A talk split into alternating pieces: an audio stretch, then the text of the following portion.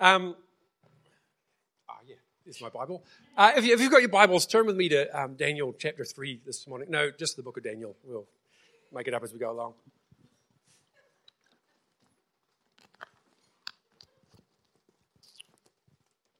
That's not true, by the way. We're very well prepared. I want to talk a little bit this morning about serving without compromise. The idea behind that is, you know, being able to stay true to who we are in God and what we stand for when sometimes in the society or the culture that we live in doesn't hold to the same standards or beliefs. I believe that we can be a people who serve without compromising the fact that we're actually serving, but we can actually serve without compromise in and of ourselves. The way we conduct ourselves matters. Amen?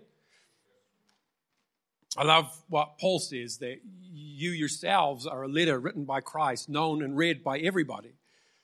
Like we're his ambassadors, we're his representatives. I, I, I, I can't remember how many times at the meatwork someone would say to me, Ah, oh, is that what Christians do?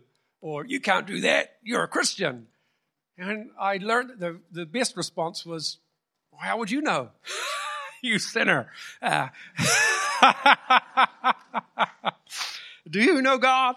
Uh, and jest, and jest. Um, but the way we serve plays an integral role in the way that other people will receive and perceive us.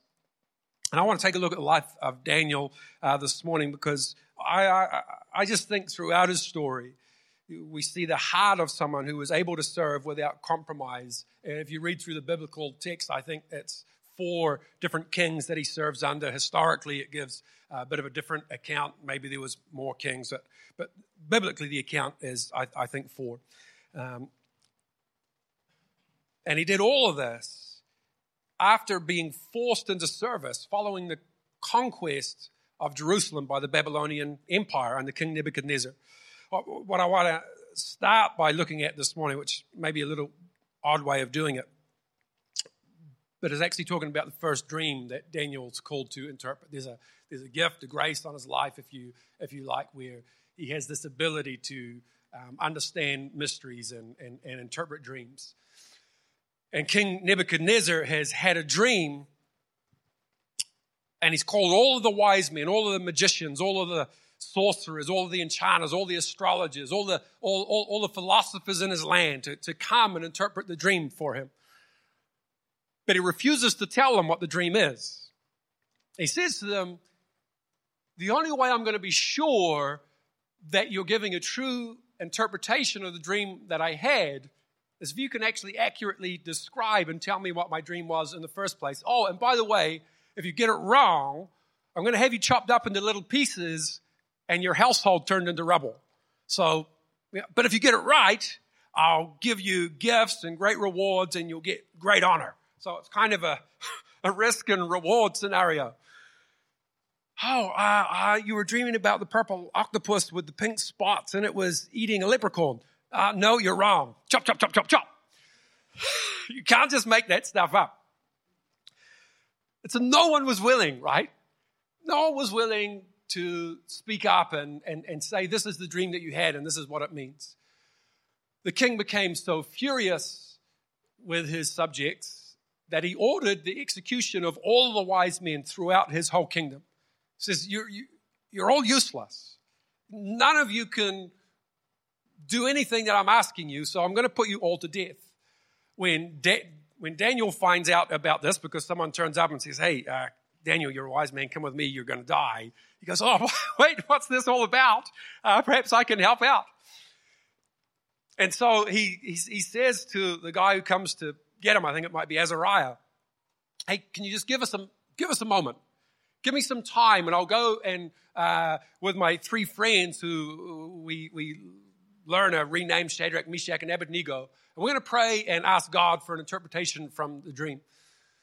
And so that he goes, okay, I'll give you, give you some time. Daniel comes back and says, look, I'm ready, right? I'm ready to go and see the king. I've got an interpretation for the dream. And he turns up.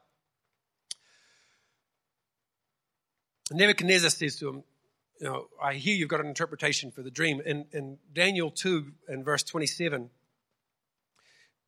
Daniel replies, well, no wise man, no enchanter or magician or diviner can explain to the king the mystery he has asked about. But there is a God in heaven who reveals mysteries. And he began to interpret the dream, or, or actually tell Nebuchadnezzar what the dream was and then interpret it. He says, Well, this is the dream that you had. You, you, in your dream, you saw a large statue. In fact, he says it was an enormous and dazzling statue. Its head was made of pure gold. Its, its torso and its arms were silver. Its, um, its, its midsection was made of bronze, and its, and its legs were made of uh, iron, and its feet were made of iron and clay. And then you saw a rock which was carved out, but not by human hands, came and smashed the feet of iron and clay, and the whole statue crumbled in on itself and broke to pieces until it became like empty husks of wheat floating away on the breeze. Is that right? Nehemiah, are you going to chop me into little pieces? No, no, that's uh, quite accurate, actually. How good, because this is the meaning of your dream. The different parts of the statue, he says, represent different kingdoms. The, the gold part is, you know, the head made of pure gold. That's actually representative of the Babylonian kingdom, your, your own empire. And all the other ones are kingdoms which will follow yours to the point where this rock that's hewn out, not by human hands, comes and smashes the feet of the statue and, and, and, and the whole thing crumbles down. But this rock then starts turning into a huge mountain which fills the whole earth. He says that's the, that's the, that's the kingdom of God. That's the kingdom that's coming. He explains the dream and says, this, this is what it is. Historically, we now know that it was the kingdoms represented were, were Babylon, uh, Persian, Greek, Roman, and then Jesus turns up and smashes it all to pieces and is the, the, the, the I guess, the inception of the kingdom of God in a whole new way.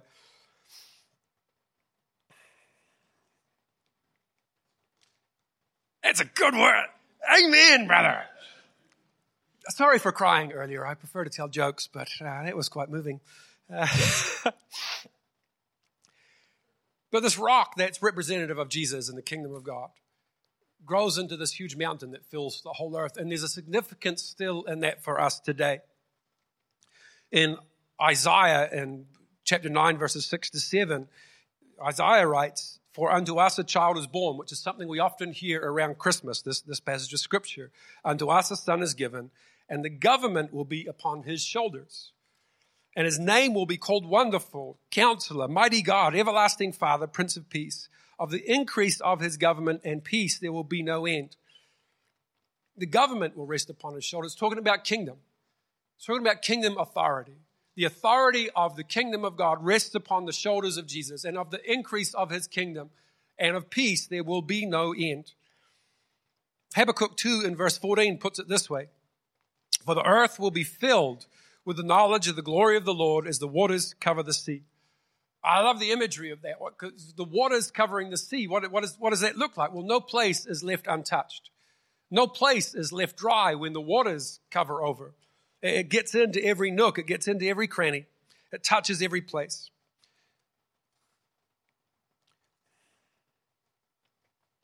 In Matthew 28 and verse 19, Jesus is talking about the Great Commission.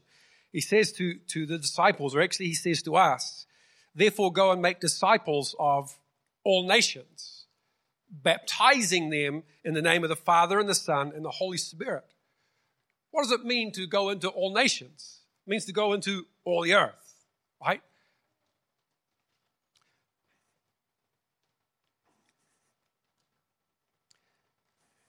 Means that his ambassadors, as his representatives, as the ones who carry the kingdom of God, the kingdom of heaven, the kingdom is within you that we are now the ones who have an authority in our lives to extend his kingdom, to see it established in every part of the earth. We are the waters and the flood that Habakkuk talks about.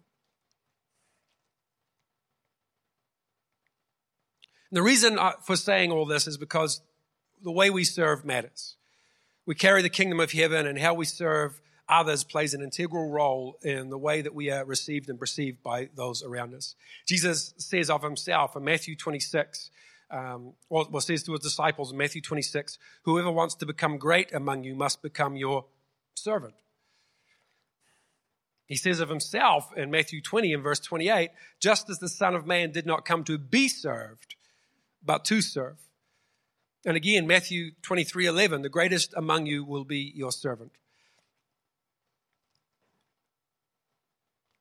We serve up the kingdom.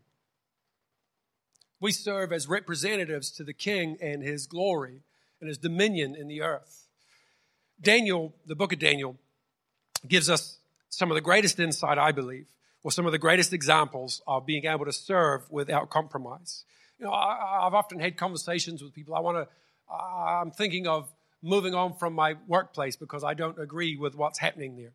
Well, and sometimes that's right. Yes and amen. There's times and seasons for everything. But I often find that more regularly the correct answer is, well, don't you understand the authority that you're carrying? Don't you, don't you recognize the fact that you're an agent of change, that you're an architect of culture in, in some degree? That you you, you, you, you carry something of a capacity to unlock the kingdom of heaven in your workplace and see culture change and see things transformed?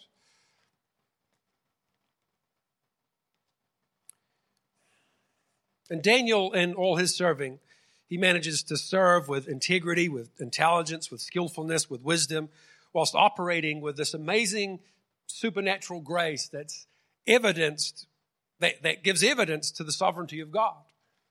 I love that, that, that here he is forced into service under a conquering empire, serving foreign kings,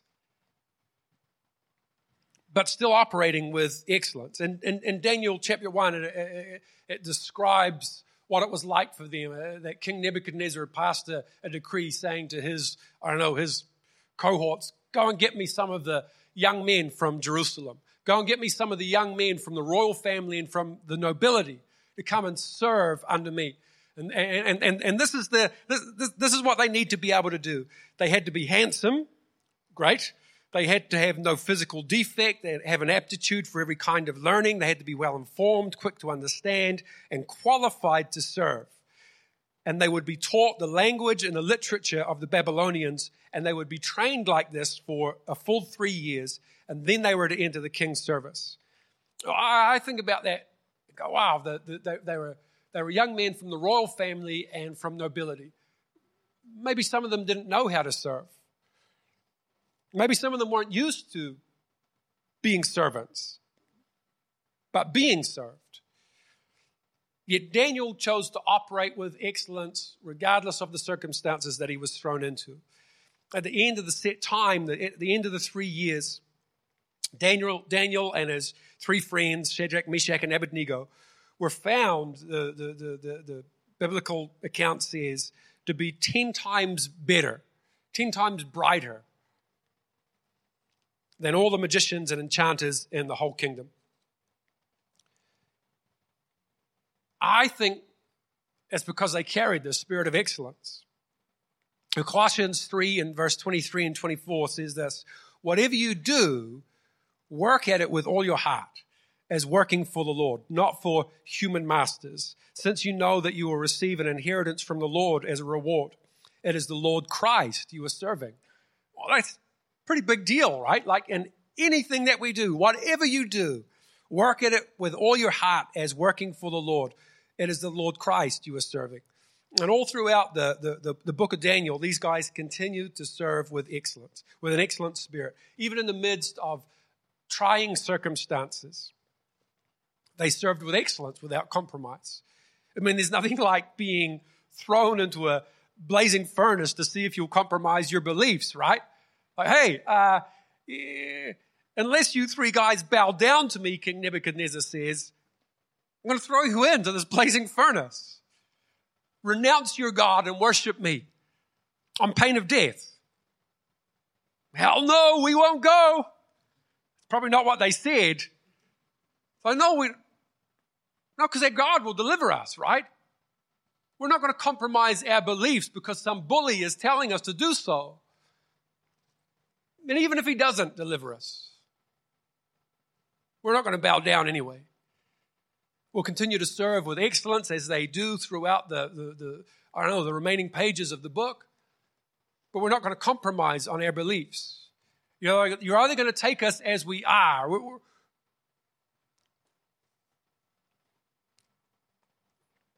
Amen. Daniel continued to serve with humility. An next introduction to Daniel in the, in the book is when he's called to interpret the dream that we've already talked about this morning. And again, Nebuchadnezzar says to him, on pain of death and uh, uh, at the risk of being chopped and hacked into small pieces,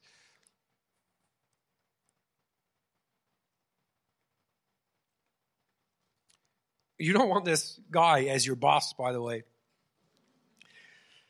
But Daniel serves with humility.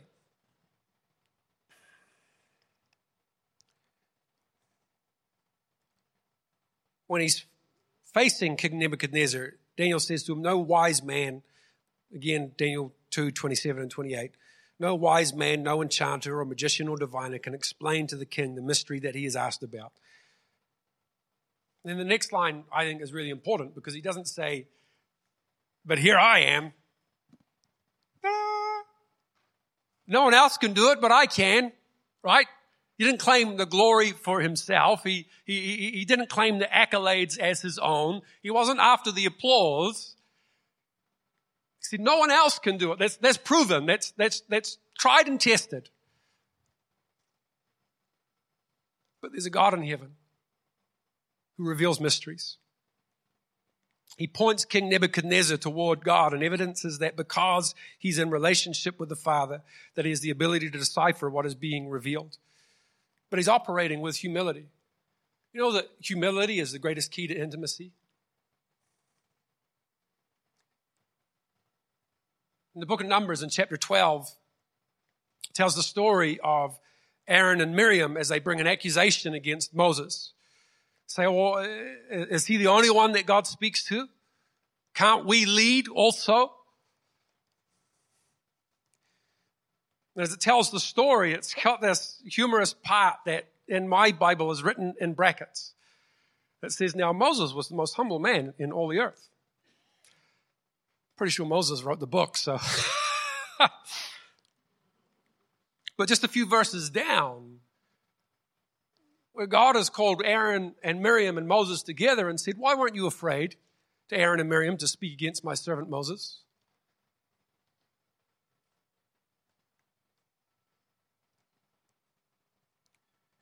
Don't you know that I meet with him face to face? And I speak to him plainly and not in riddles? I think the correlation between the fact that Moses is able to say of himself that he's the most humble man in all the world. And God meets with him face to face. Gives us some insight, gives us some, some weightiness to what humility really is. It's not thinking less of ourselves. Maybe sometimes it's thinking of ourselves less. But humility doesn't mean that we have to put ourselves down or feel lesser because someone else feels is, is greater. No, humility gives us the, the confident ability to recognize our own giftedness and not be threatened by someone else's excellence. You know, in the writing in, I, I think it's Daniel chapter 5, it tells the story of um, King Belshazzar, who's uh, Nebuchadnezzar's son.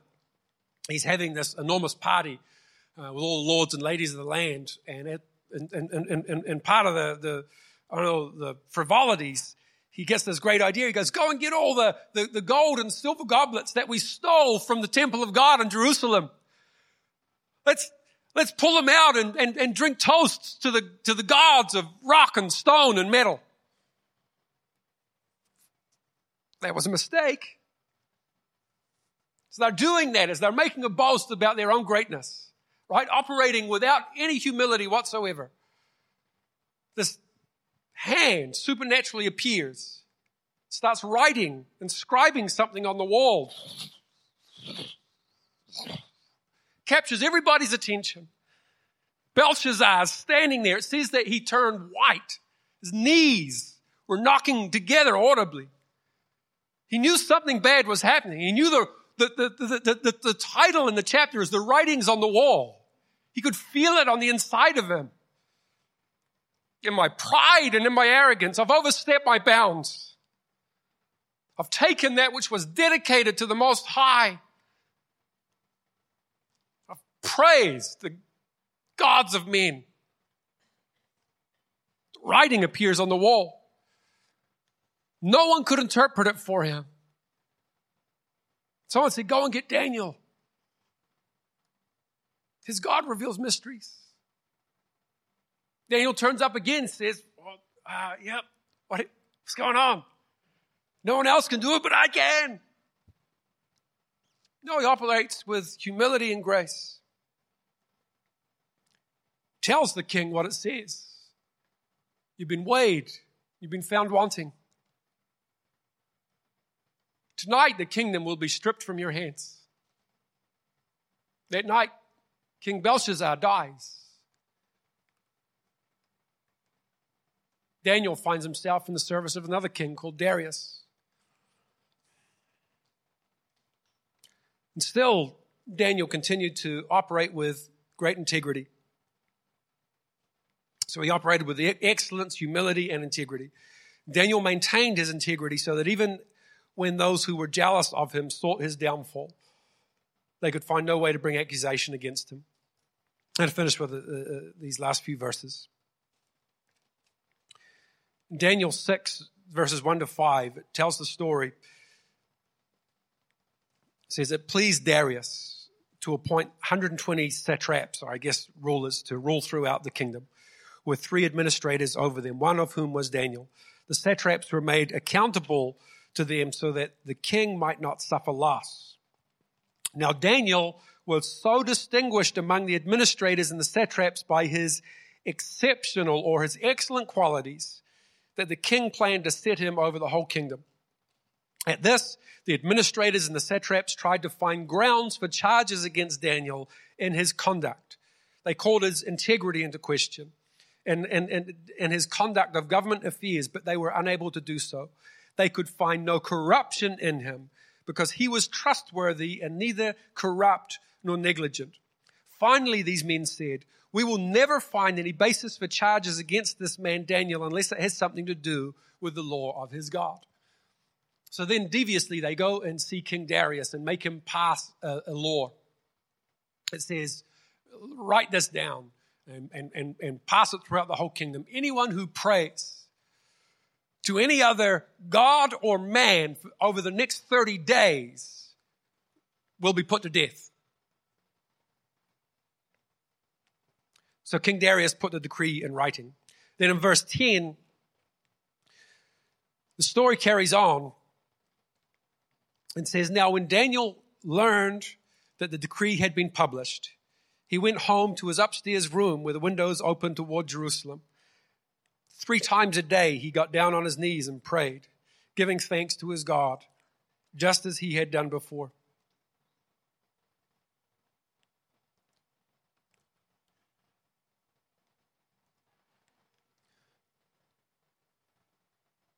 I'm going to ask the musos to come and, and, and join me this morning as we close.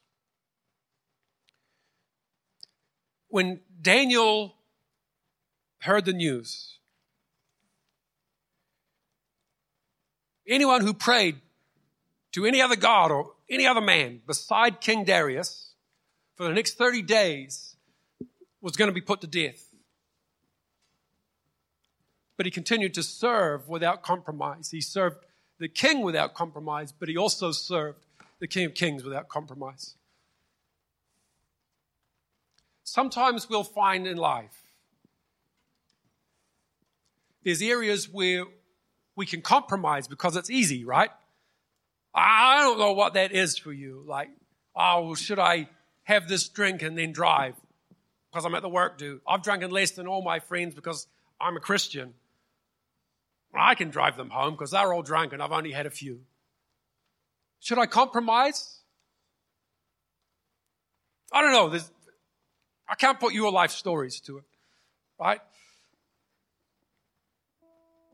But I know for me, there's been times where, man, it would be easier to compromise than to stick to my commitments to God. But every time that I've chosen God, every time, even if it's been a sacrifice, small or large, I've always been better on the other side when I choose God. Not that I get it right all the time, by the way. But it becomes easier and easier because he proves that he's good. When Daniel heard the conditions on pain of death,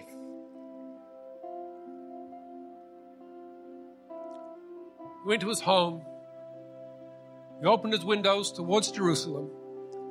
He got down on his knees continued three times a day, as was his custom. Prayed and gave thanks to God just as he had done before. As a result, the accusations are brought against him and he was convicted and thrown into the lion's den, much to the behest. I don't know, is that right? right? Look that word up and tell me if I'm right later. Of King Darius. He didn't want it to happen. He, he loved Daniel. May your God protect you. And we know the story, right? It's very famous. The, that God closed the mouths of the lions, and in the morning Daniel came out. Then King Darius writes this letter to all the nations. King Darius, this is chapter 6 and verse 25. King Darius wrote to all the nations and peoples of every language in all the earth after this miraculous event. He said, May you prosper greatly. I issue a decree that in every part of my kingdom, people must fear and reverence the God of Daniel for he is the living God and he endures forever. His kingdom will not be destroyed and his dominion will never end. He rescues and he saves. He performs signs and wonders in the heavens and on earth. He has rescued Daniel from the power of the lions. Daniel's ability to serve without compromise because of his influence and the way that he served, even in the midst of extreme difficulties and at times the threat of death. Without compromising who he was and his beliefs and values in God because of his service.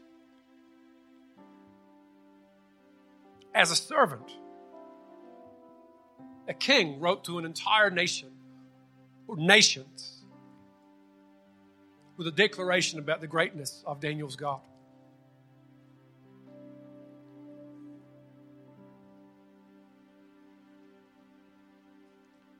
Father, we know that it's you alone that's worthy of worship.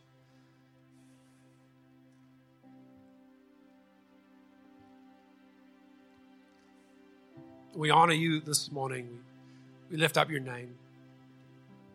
We declare your greatness.